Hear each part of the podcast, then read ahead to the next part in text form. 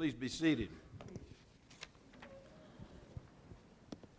Well, it's the time uh, that we let God speak to us now. We've been speaking to Him in song and prayer and in our own private meditations, and now it's certainly uh, our time to let God say something to us through His Word. I know we have Bibles here today because we have Christians here today, and please open your Bible to 1 Thessalonians chapter 3 in this little letter, we've been learning a lot about the role of the minister, the preacher, and the place of the word in the church, in our worship. We've been learning a lot about us as a church, what we are supposed to be as a congregation, and how in this relationship of the preacher and the congregation, we fit together in God's plan and God works through the preacher to preach the word, He works through the church to uphold the word and to live the word. And so it's the man of God preaching the word of God to the people of God. And all of that works together to make us into a congregation that brings glory to God Himself. I want us to listen to these words in uh, chapter 3 of 1 Thessalonians. I'm going to read a lengthy reading. Uh, 10 verses. I believe in the public reading of the Word of God. And I assume when in preaching the Word of God that I'm talking to people, most of whom know the Word, but we all need to be reminded of it. At the same time, there are those in our midst who may not be familiar with a particular reading that we're studying. And so I always like to ask first, what does God's Word say? And the only way we can find out is to read it aloud. So 1 Thessalonians chapter 3 beginning in verse 1. Paul says to this church, therefore when we could endure it no longer, we thought it best to be left behind at Athens alone, and we sent Timothy, our brother and God's fellow worker in the gospel of Christ, to strengthen and to encourage you as to your faith so that no man may be disturbed by these afflictions, for you yourselves know that we have been destined for this. For indeed, when we were with you, we kept telling you in advance that we're going to suffer affliction, and so it came to pass, as you know. For this reason, when I could endure it no longer, I also sent to find out about your faith, for fear that the tempter might have tempted you, and our labors should be in vain. But now that Timothy has come to us from you and has brought us good news of your faith and love, and that you always think kindly of us, longing to see us, just as we also long to see you, for this reason, brethren, in all our distress and affliction, we were comforted about you through your faith. For now we really live if you stand firm in the Lord. For what thanks can we render to God for you in return for all the joy with which we rejoice before our God on your account as we night and day keep praying most earnestly that we may see your face and may complete what is lacking in your faith?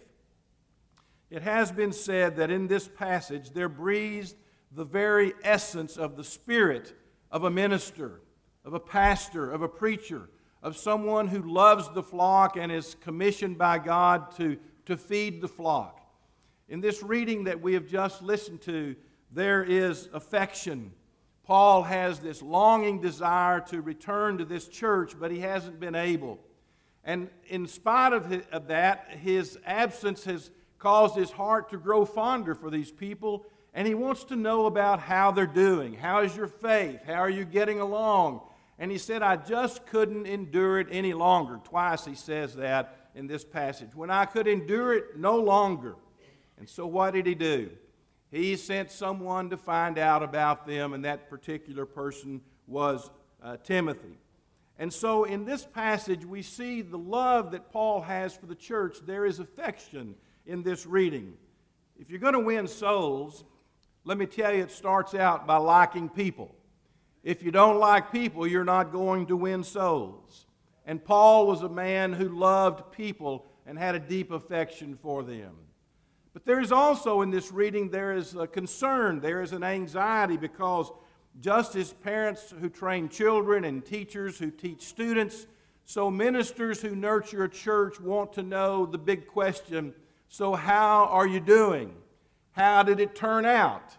Are you still holding on to the faith? Are you still remaining faithful to the Lord? And Paul is anxious to find out and to get some news from this church. And there is also, I think, a sense of help. And we see uh, in Paul's writing here, he's not criticizing the church, he's not condemning the congregation. He's offering to rescue them from the things of this world. If we as preachers spend our time belittling the churches we serve, we're not doing anything to build them up. And so the minister must be one who offers help and who gives people hope and encourages them and comforts them and builds them up. There is a sense of joy seen in this passage. Uh, as Paul thinks of this church in verse 9, he says, What thanks can we render to God for you in return for all the joy in which we rejoice before our God on your account? Paul found full satisfaction and a real sense of joy and rejoicing in knowing about these people who were remaining steadfast in their faith toward the Lord. And I think we also see the heart of this preacher, Paul, when he says, I've been praying for you day and night. And so, not only did we want to know about the heart of the preacher and see it in this passage, but we also understand how Paul felt God would use him and use others to strengthen the church.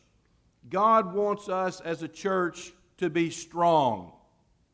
And in a sense, we cannot be any stronger than the weakest member, and therefore, we need to be concerned about each other's spiritual health.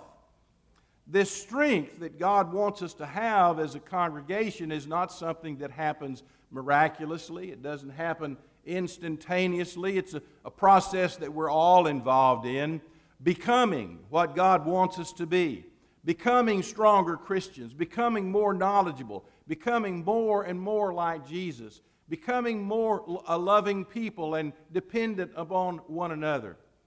And so I see in these verses I've just read not only the heart of a preacher, but I see the heart of a church that makes us who we are and the ways that God uses us and our experiences to make us stronger.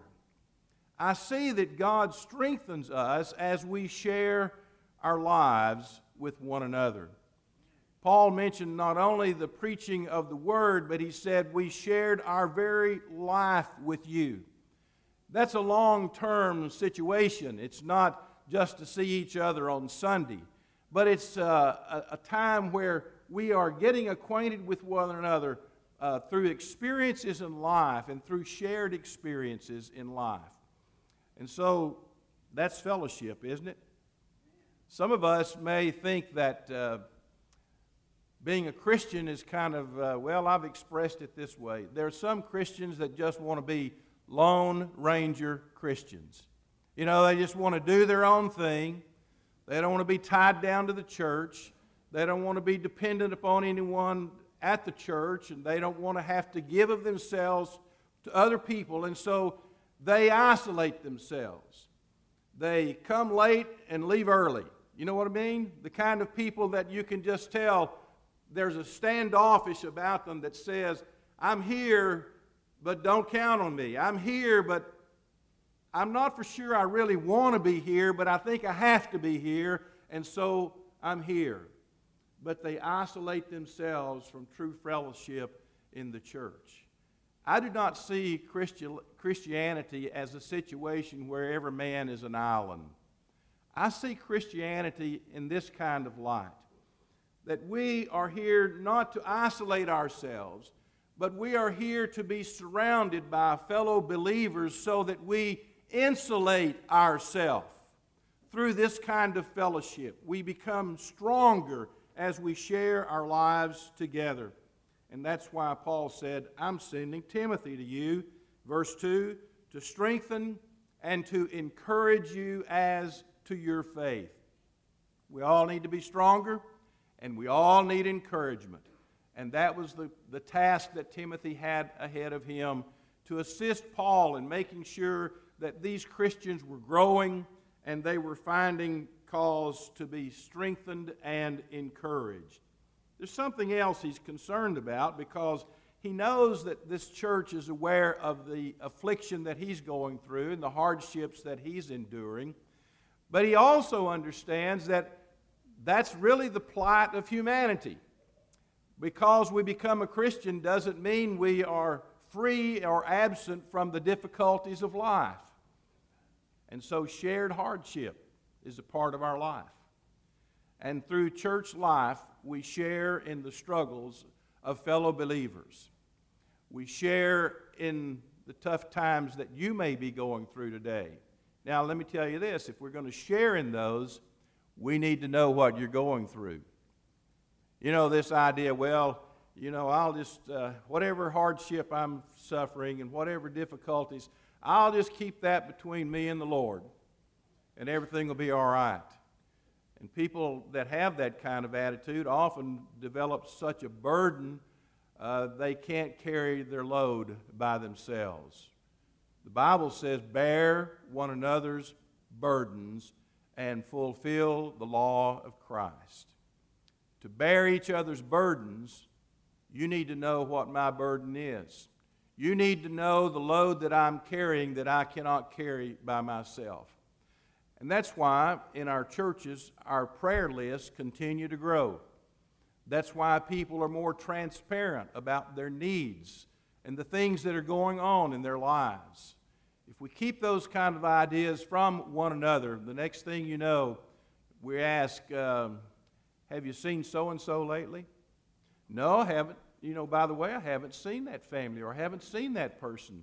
What's happened? What has happened? Probably the burden has become unbearable.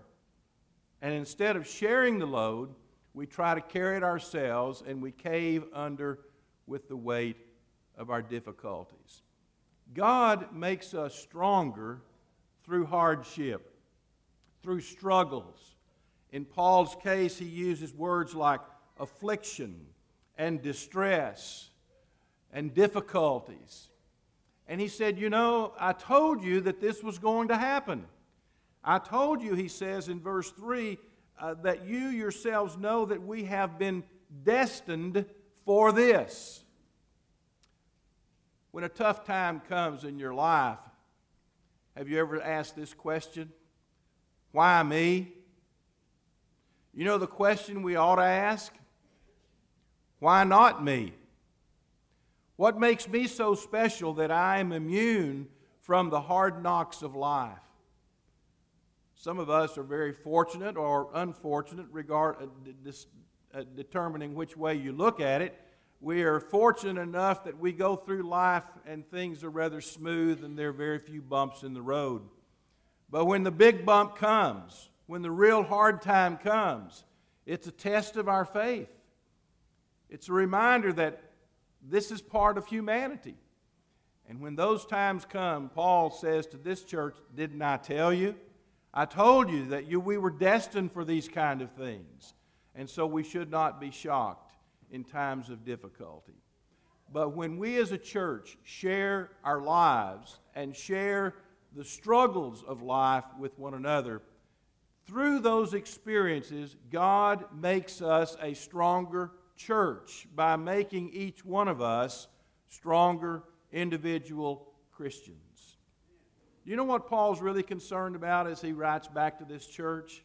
He wants to see them, he wants them to know he's praying for them, but he also wants to know how is your faith doing? Timothy, I'm sending you so that you can find out about their faith. Verse 5. And then while he's writing this letter, he says, But now Timothy has come to us. I mean, it's like in the midst of from one verse to the next, Timothy shows up, and what does Timothy show up with? He has come to us from you, and he has brought us good news of your faith and love. Faith and love. This is how we grow stronger. This is what God uses to strengthen us. Shared faith, the foundation that provides. Uh, a strong way for us to grow our lives together. It's all this common denominator of faith. For without faith, the Bible says, it is impossible to please Him, for he who comes to God must believe that He is, and that He is a rewarder of those who diligently seek Him. Paul here again talks about the future. It's not just a matter of what we're going through now, but it's a matter of where are we going? And where we are going is to meet the Lord. As Grady talked about last week, all of this book is about the coming of the Lord. Every chapter, toward the end of each chapter, there's something about the presence of the Lord, the coming of the Lord, the day of the Lord. And his prayer is that God would establish your hearts unblameable in holiness before our God and Father at the coming of our Lord Jesus with all his saints. You know how God strengthens us? It's not just a matter of sharing our lives and sharing our hardships and struggles and, and sharing our faith with one another, but we have a shared hope that inspires us, that gets us through this day and the next day and the next day until the Lord returns. And we, in our time of worship and fellowship, then are endeavoring through song and prayer and scripture and listening to God and talking to God, we are endeavoring to keep the fire of hope burning so that we never, never, never lose hope. I stood in a hospital hallway one day, many, many years ago, as a young minister, and I heard a surgeon tell a young husband about his wife. There is no hope. Maybe that was the way to say it. Maybe there was no need to beat around the bush. Maybe there was no need to kind of prolong the bad news and the reality that your loved one's life is soon going to come to an end. But standing there and hearing those words, I just, it, it just, it went to the core of my being to hear this physician say flatly, with very little emotion, there is no hope. I determined that as a minister, my role in that situation was to remind them there is always hope for the Christian. There may be no hope that physical life will continue, but for the Christian, there is always hope.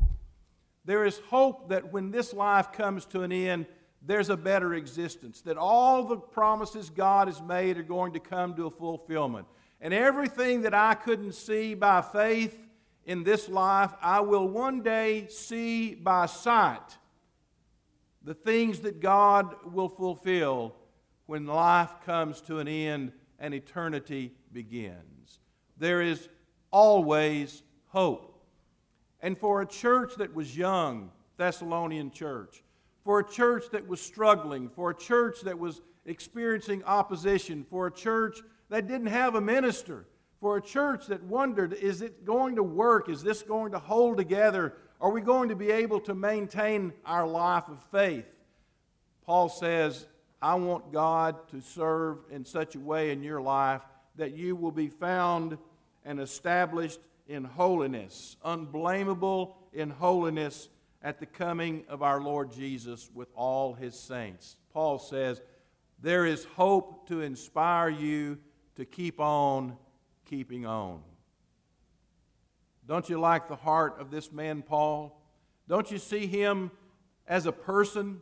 See him not just as an inspired apostle, but as a man who had a true heart to minister to a fledgling church and to encourage them at the very outset of their faith journey and to keep on day by day so that that journey would ultimately end in heaven and be reunited with Jesus Christ and all his saints. I believe one reason you're here today, I know one reason I'm here today is I need strength that comes from the Lord. I need strength that comes from His Word. I need strength that comes from each one of you as we share our life, our difficulties, our faith, and our hope. And if today, when we sing this invitation song, there is this aching within your heart and soul that says, I want to be a stronger Christian. I know that God wants me to be stronger, and I feel weak in my faith. Hold on, okay? Make sure that you're found firm in the grip of God's grace as we sing this invitation song and encourage you to develop a stronger relationship with God through this church. And if there's some way we can help you with those spiritual needs, we pray you'll come now as we stand and sing our song of invitation.